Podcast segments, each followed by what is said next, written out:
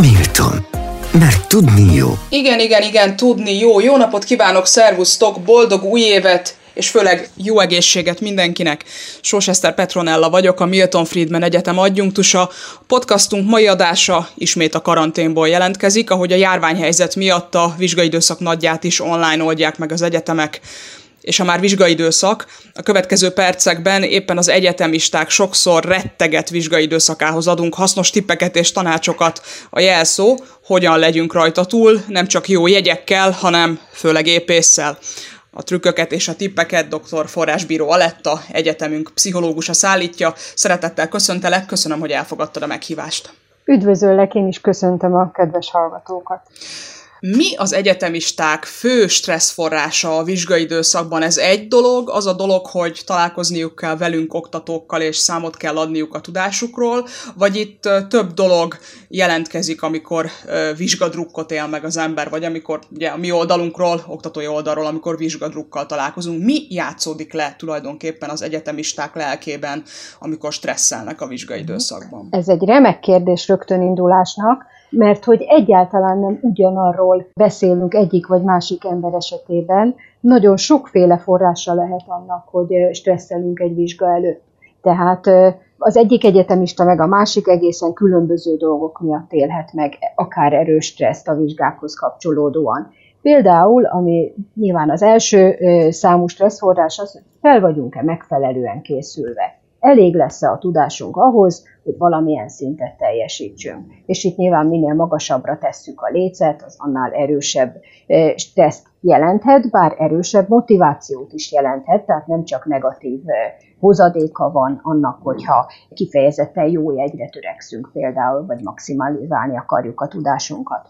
De azért érdemes itt jelezni azt is, hogy a a, abban, hogy hogyan éljük meg a vizsgákhoz kapcsolódó stressz, benne van, hogy egyébként milyen élethelyzetben vagyunk. Mennyire tudunk kizárólag a tanulásra koncentrálni, mennyire volt sikeres az egész félévi szorgalmi időszak, mennyire tudtunk bejárni az órákra.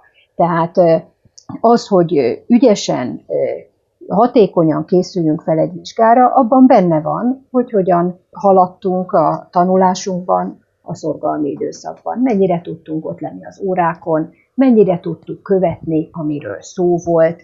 Például, aki azt érzi rendre szinte minden órán, hogy valahol elveszti a fonalat, nyilván nagyobb stresszt él meg a vizsgára való készülésben, hiszen tudja, hogy neki több mindent kell rendbe rakni vagy pótolni. Egy másik fontos tényező lehet, hogy mennyire készültünk fel tájékozódásban, mennyire vagyunk képben, hogy a vizsgáztató arra kíváncsi, hogy mit tudunk, vagy arra, hogy mit nem tudunk. Tehát, hogy kifejezetten mondjuk kritériumvizsgáról van ez szó. Ez nem, nem feltétlenül csak az oktató személyiségén múlik. Mennyire tudjuk biztonsággal, hogy milyen típusú vizsga lesz. Máshogy készülünk egy írásbelire és egy szóbelire, egy tesztre vagy egy eszére, mit tudunk egy, esetleg a, a szóbeli feltételeiről. Tehát itt kevesebb stresszt él meg, aki a, például a felsőbb évesektől jobban tud tájékozódni az adott vizsgáról. Ez személyiségfüggő is? Van, aki jobban szereti az írásbeli vizsgát, van, aki a szóbelit szereti jobban. Abszolút, teljesen igazad van, és ezt nagyon fontos tudnunk magunkról, hogy mik az erősségeink, és melyek az a, azok a területek, ahol gyengébben teljesítünk, vagy mankókra, segítségekre van szükségünk. Tehát az önismeret, és kifejezetten a tanulási önismeret egy nagyon fontos része annak, hogy megfelelően meg tudjunk küzdeni a vizsgákhoz kapcsolódó stresszel, és erre mindenkit bíztatok is, hogy ezt a tanulási önismeretet fejlesz-e. Itt olyan egyszerű dolgokról van szó, mint hogy inkább auditív típus vagyok, vagy inkább vizuális, miből tudok jobban tanulni. És ugyanígy a stresszel kapcsolatban is, vagy a vizsgahelyzettel kapcsolatban is jobban tudok-e te, jobban tudom-e fókuszálni a, a tudásomat, a figyelmemet egy írásbeli helyzetben, mennyire e, sodor el az a stressz, amit az időnyomás miatt érzek, mondjuk egy tesztelős vizsgánál, mennyire megnyugtató számomra, hogy a szóbeli vizsgán az oktató csak rám figyel, a vizsgáztató, tehát e, hibázhatok akár, mert tudok a következő mondatban korrigálni. Van, akinek ez nagyon stresszes, és van, akinek egy megnyugtatást jelent. De ez, sem, ez nincs a homlokunkra írva, Tehát nekünk magunknak kell tudni, hogy miben állnak az erősségeink, és hogyan tudjuk fejleszteni azt, amiben nem vagyunk elég ügyesek. Ez mennyiben korosztályi kérdés? Tehát, hogy ha az ember visszaemlékszik mondjuk az érettségi időszakára, vagy az első vizsgai időszakra, akkor sokkal drámaibb volt mondjuk egy-egy hármas, vagy egy rosszabb jegy, mint mondjuk hát 30 fölött nyilván a levelezősök egy része értelemszerűen már haszonelven úgy gondolkodik, hogy ide jöttem tanulni, tudom, mit akarok tanulni, a többi legyen meg. Tehát, hogy kicsit máshogy gondolkodik az ember, ez korosztályos, vagy ez is személyiség függő, vagy most túl általánosítottam? Mind a kettő stimmel. Tehát a korosztályos felosztás azért érdekes, mert hogy a közoktatás egy picit igyekszik ellépni a felé, hogy hogy szóban is kelljen teljesíteni, tehát a mai érettségizők már nem az érettségén találkoznak először azzal a helyzettel, hogy nekik szóban kell számot adni a tudásukról, mert az iskolák beépítenek próbaérettségit, kísérettségit, nyelvvizsga próbát, mindenfélét. Tehát ennyiből talán lehet korosztályos, de alapvetően a tanulási tapasztalatunkon múlik mennyire kerültünk olyan helyzetekbe, hogy kipróbálhattuk magunkat szóban is és írásban is. Nyilván, amivel van tapasztalatunk, arról jobban tudunk ítéletet hozni, hogy az nekünk mennyire megy jól. Jobban lehet értékelni azt a tapasztalatot. Személyiségfüggő is természetesen, tehát van, aki egy társas helyzetben könnyebben nyilvánul meg, akkor is, ha nem ha később korrigálja az álláspontját, de bemondja azt, ami először eszébe jut, az kevésbé illetődik meg egy szóbeli vizsga helyzetben. Van, aki inkább a nyelvét harapná le, mint hogy bemondjon valamit, amiben nem száz százalékig biztos. Nyilván máshogy éli meg a szóbeli vizsga stressz helyzetét egyik vagy másik ember. Hát ennyiben személyiség függő, és ilyen értelemben ez nehezebben módosítható. Tehát alapvetően, hogy hogyan működünk a társas helyzetekben, azt nem fogjuk át alakítani magunkban pusztán a vizsgahelyzetek miatt. Ha egyébként szükségünk van arra mondjuk a munka világában, hogy jobban kevesebb izgulással ki tudjunk állni más emberek elé prezentálni valamit, akkor érdemes ezzel dolgozni. Erre szoktunk tréningeket is kínálni a, a Milton Friedman Egyetemen kifejezetten a prezentációs technikáknak a begyakorlására, és úgy tudom, hogy vannak is kifejezetten olyan kurzusok, ahol a kollégák, az oktatók nagy figyelmet fordítanak arra, hogy azt is visszajelezzék, hogy hogyan sikerül prezentálni, és ezzel a diákoknak a tanulási önismeretét mélyíteni. Uh-huh. Az jutott még eszembe, hogy akik levelezősök, vagy akik akár nappalisok, de munka mellett tanulnak, vagy család mellett tanulnak, ők, ők mindenképpen nagyobb terhelés alatt vannak, mint azok a nappalis diákok, akik mondjuk főállásban egyetemisták. Nekik speciális-e a helyzetük? Milyen egyéb problémák merülnek föl, amikor mondjuk az ember 8 óra munka és a gyerekek mellett próbál tanulni? Tehát milyen egyéb stresszorok léphetnek be?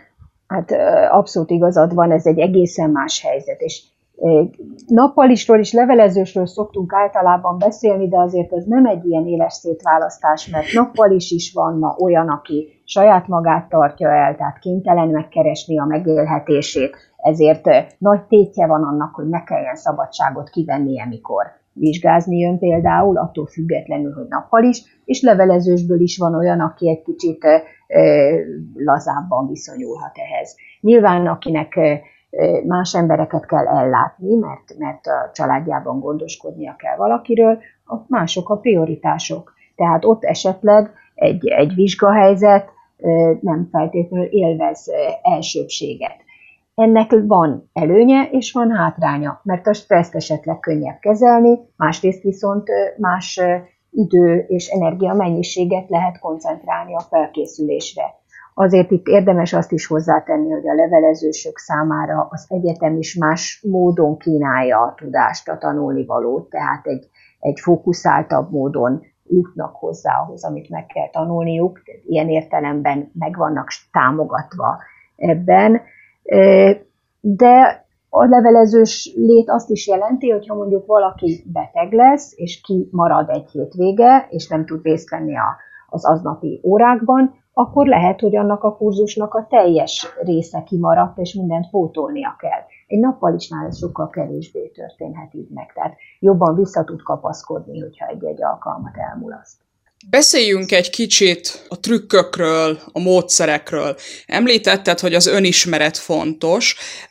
Hogyan tudja egy egyetemista megismerni önmagát, azon kívül, hogy mondjuk az első egy-két vizsgaidőszakban, a ZH-k során, a beszámolók során figyeli magát, és azt mondja, hogy most megengedem magamnak, hogy a nem a jegyeket nézem, vagy nem rakom a legmagasabbra a mércét, hanem inkább figyelem, hogy mibe vagyok jó, vagy meg kell ezt egyáltalán engedni magunknak, ahhoz, hogy csökkenjen a stressz. Tehát mi, mi a jó taktika az önismeret um, építgetése során? A monitorozás, az értékelés, amit említettél, egy abszolút fontos eleme az önismeret építésének. Tehát ezt lehet egyedül magunk módján végezni, ehhez vannak akár szakirodalmak, vagy, vagy segítségek. Mindenképpen érdemes arra figyelni, hogy egy-egy helyzetet értékeljünk utána. És most nem arra nagyon felszíni benyomásra gondolok, hogy persze minden vizsgálót azt érezzük, hogy ha lenne még egy napom, akkor föl tudnék készülni rendesen. Ezen túl, tehát amikor már túl vagyunk a vizsgán, akkor érdemes végig gondolni, hogy mi kellett volna ahhoz, hogy jobban tudjam ezt az anyagot. Mi, mi mennyire felelt meg annak a célnak, amit kitűztem, az a fajta munka, amit hozzárendeltem. Hatékony lett-e, lett volna-e más módon, vagy jól lőttem ebbe, hogy hogyan készüljek fel. Más oldalról pedig ezt nem feltétlenül kell egyedül végezni, tehát a a Milton Friedman Egyetem Pszichológiai Tanácsadó Központja ilyen szolgáltatást nyújt, tehát be lehet jelentkezni akár egy alkalomra, bejönni, és végigbeszéljük, hogy hogyan lehet erre ránézni. Vannak kérdőíveink, tesztjeink, amik ebben segítenek. Hogy a, a, a, a HIKA központ hol lehet bejelentkezni, azért azt mondjuk az el a Iliászon lehet, és pont most meg is néztem, hogy által szóba kerül ez, tehát a honlapon a hallgatóknak szóló fűrre kattintva van egy ilyen a hallgatóknak szóló szolgáltatásoknál, hogy pszichológiai tanácsadás, és ott van a bejelentkező link.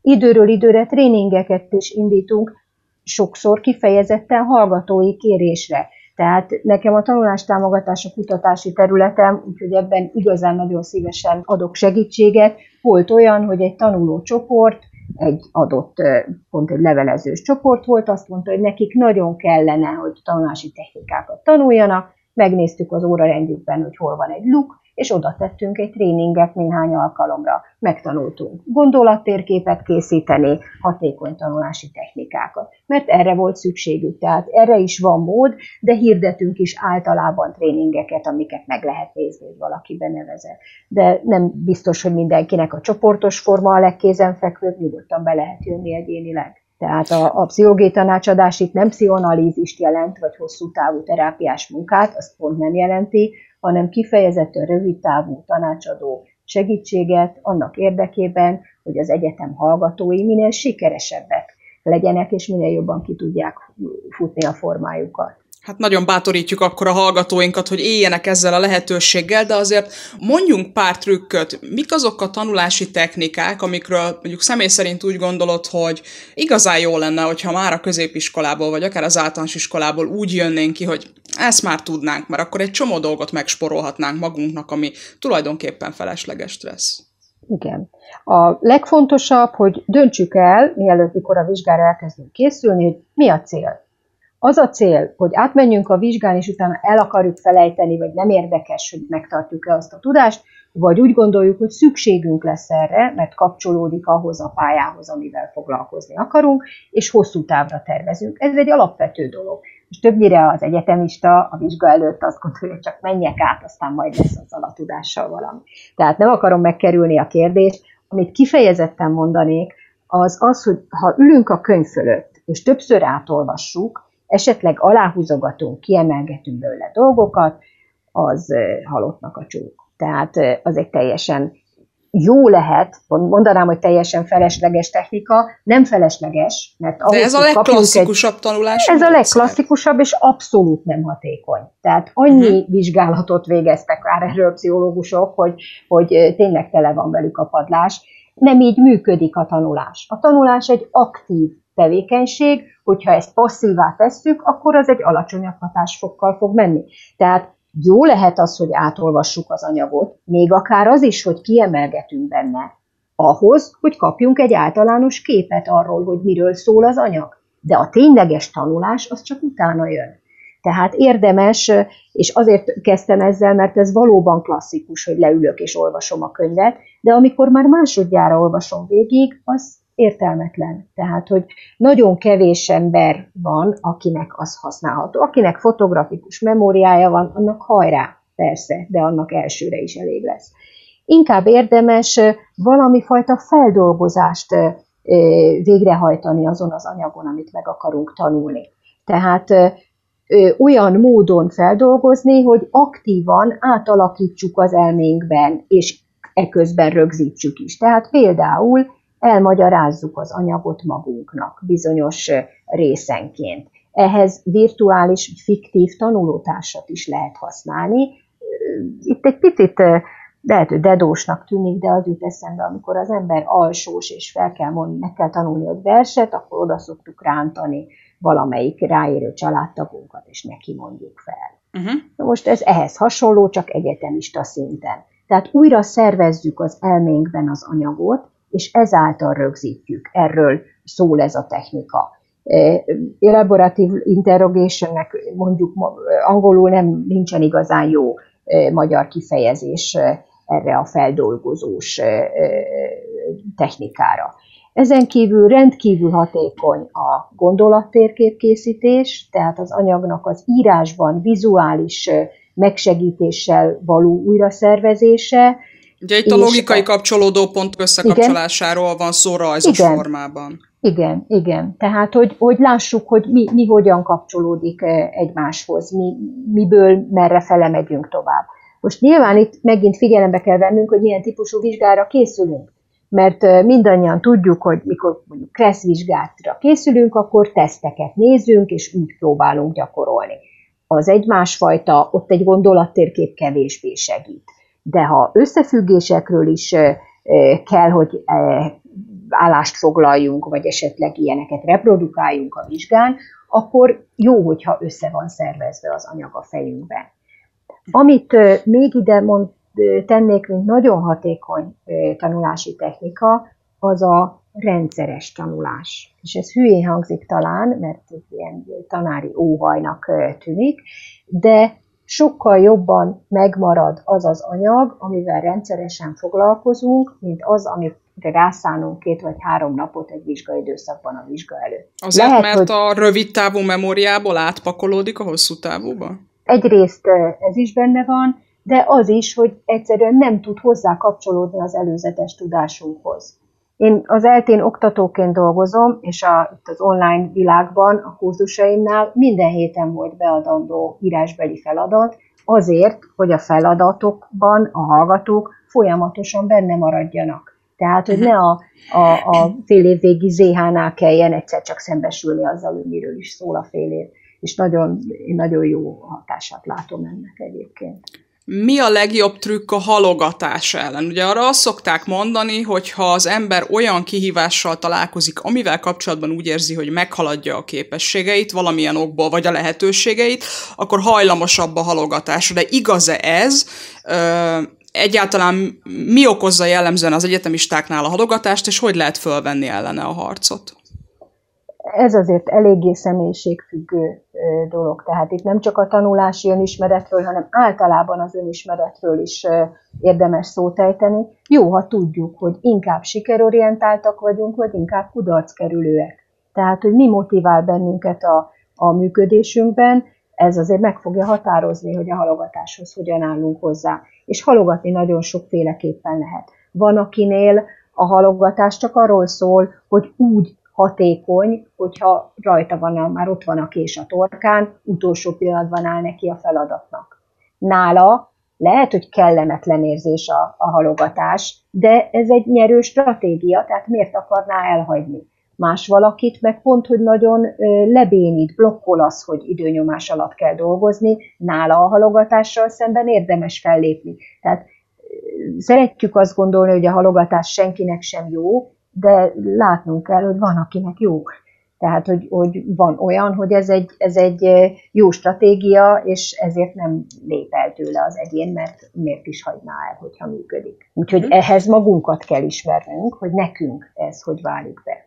Ezek szerint tényleg létezik a produktív halogatás, mint fogalom? Abszolút, hogy tudatosan abszolút. eltolom, hogy majd Persze. ha hatékonyabban meg tudom És csinálni. az is előfordul, hogy, hogy színleg halogatom azt a feladatot, mintha nem foglalkoznék vele, de fejben, mentális készenlét szintjén mégiscsak dolgozom vele, érlelem az ötleteket, és ezért amikor már leülök ténylegesen elkészíteni azt a beadandót, vagy létrehozni azt a projektet, ki mivel dolgozik, ott akkor nagyon hatékony tudok lenni, nagyon gyors tudok lenni. De ehhez megint magamat kell ismerni, hogy én hogy működöm. Van, aki megőrül attól, hogy az utolsó pillanatra hagyja, és ezért mondjuk egy csoportos projektnél nem szeret olyanokkal lenni együtt, akik a, a végére hagynák, mert az jelent neki biztonságot, hogy nap mint nap, vagy hétről hétre fel van építve, hogy hogyan kell előre menni meg biztonsági játékos. Neki valóban nem lesz jó a halogatás. Tehát azt, hogy mhm. tudjuk, hogy mi magunk milyenek vagyunk, és amikor egy csoportban dolgozunk, akár az egyetemen, akár a munka világában, akkor meg tudjuk fogalmazni, hogy nekem az komfortos, hogy így dolgozzunk, vagy így ütemezzünk, ez egy nagyon fontos tényező, és sokkal sikeresebbek tudunk lenni, ha ezzel erre oda tudunk figyelni. Uh-huh. Utolsó kérdés, mert lassan sajnos ennek az adásnak a végére érünk, de ez azt hiszem, hogy nagyon fontos. Mindannyian megéltünk már olyan helyzetet, amikor valaki egy, mondjuk egy szóbeli vizsgán totálisan leblokkol, és, és látom rajta, hogy tanult, nem arról van szó, hogy nem tanult és nem tud semmit, de teljes a blokk. Mi ennek az oka, mit tehet a hallgató egy ilyen helyzetbe, de még jobbat kérdezek, tehetünk mi oktatók valamit, hogy segítsünk ezeknek a hallgatóknak? Nagyon jó kérdés, mert ilyen időről időre előfordul. Egy ilyen típusú helyzettel kapcsolatban fontos, hogy a, a diákunk, tehát a maga a hallgató tisztában legyen azzal, hogy neki mi segít. Uh-huh. Tehát a legcélszerűbb lenne megkérdezni tőle, hogy mi az, amivel segíteni tudunk. De nem mindenki jutott el önismeretben odáig, hogy ezt meg tudja mondani. Oktatóként azt gondolom, hogy a legcélszerűbb megtörni a helyzetet. Tehát ha ez egy szóbeli vizsga, akkor azt mondani, hogy üljön félre 5 percre, és írjon egy vázlatot és arról kezdünk uh-huh. beszélgetni. Tehát, hogy valahogy kibillenteni abból a blogból, amiben ő bele van merevedve. És ehhez nagyon szerencsés, hogyha a hallgató ebben tud segíteni, hogy neki mi az, ami, ami segítség lehet. De ha valakivel ilyen történik, az többnyire nem első alkalom. Tehát az nagyon, nagyon ritka, hogy egyetemen van ez először. Tehát uh-huh. érdemes előtte elemezni ezeket a helyzeteket, és erre föl lehet készülni. Tehát ehhez a pszichológiai segítség abszolút adott. Nem szabad, én azt javaslom, hogy nem érdemes kipróbálni, hogy milyen újra belekerülni a helyzetbe, hanem előtte beballagni a tanácsadóba, illetve hát most online ballagunk mindenhova, eh, kérni egy időpontot, és végig lehet, fel lehet készülni arra, hogy milyen, milyen technikákkal tud a hallgató saját magának segíteni. Oktatóként pedig mindenképpen újra keretezni a helyzetet, megtörni valahogy, kiemelni abból, hogy belemerevedett egy ilyen, egy ilyen bénultságba. Akkor mi oktatók is tanultunk most valamit, és a hallgatók is, akiket uh, ismét bíztatok arra, hogy használják az Iliász felületet, és ha úgy érzik, hogy uh, tud segíteni a pszichológiai tanácsadás számukra, akkor éljenek a lehetőséggel. Aletta, nagyon-nagyon szépen köszönöm, hogy az új évet a Milton Friedman Egyetem podcastjén indítottad, és köszönjük szépen a tippeket és a trükköket. Nagyon szívesen. A kedves hallgatóknak, a remélhetőleg a diákjainknak köszönjük szépen a figyelmet, reméljük, hogy hasznosnak találták ezt a beszélgetést, hallgassák minél többször, és éljenek a lehetőségekkel. Tudjátok, tudják a honlapon további részeket is publikálunk hamarosan, ez a rész pedig elérhető a honlapunkon túl a Spotify-on is. Hallgassátok, osszátok, mert tudni jó. Köszönöm szépen a figyelmet, ez volt a Milton Friedman Egyetem podcastja. Boldog új évet még egyszer! Milton, mert tudni jó.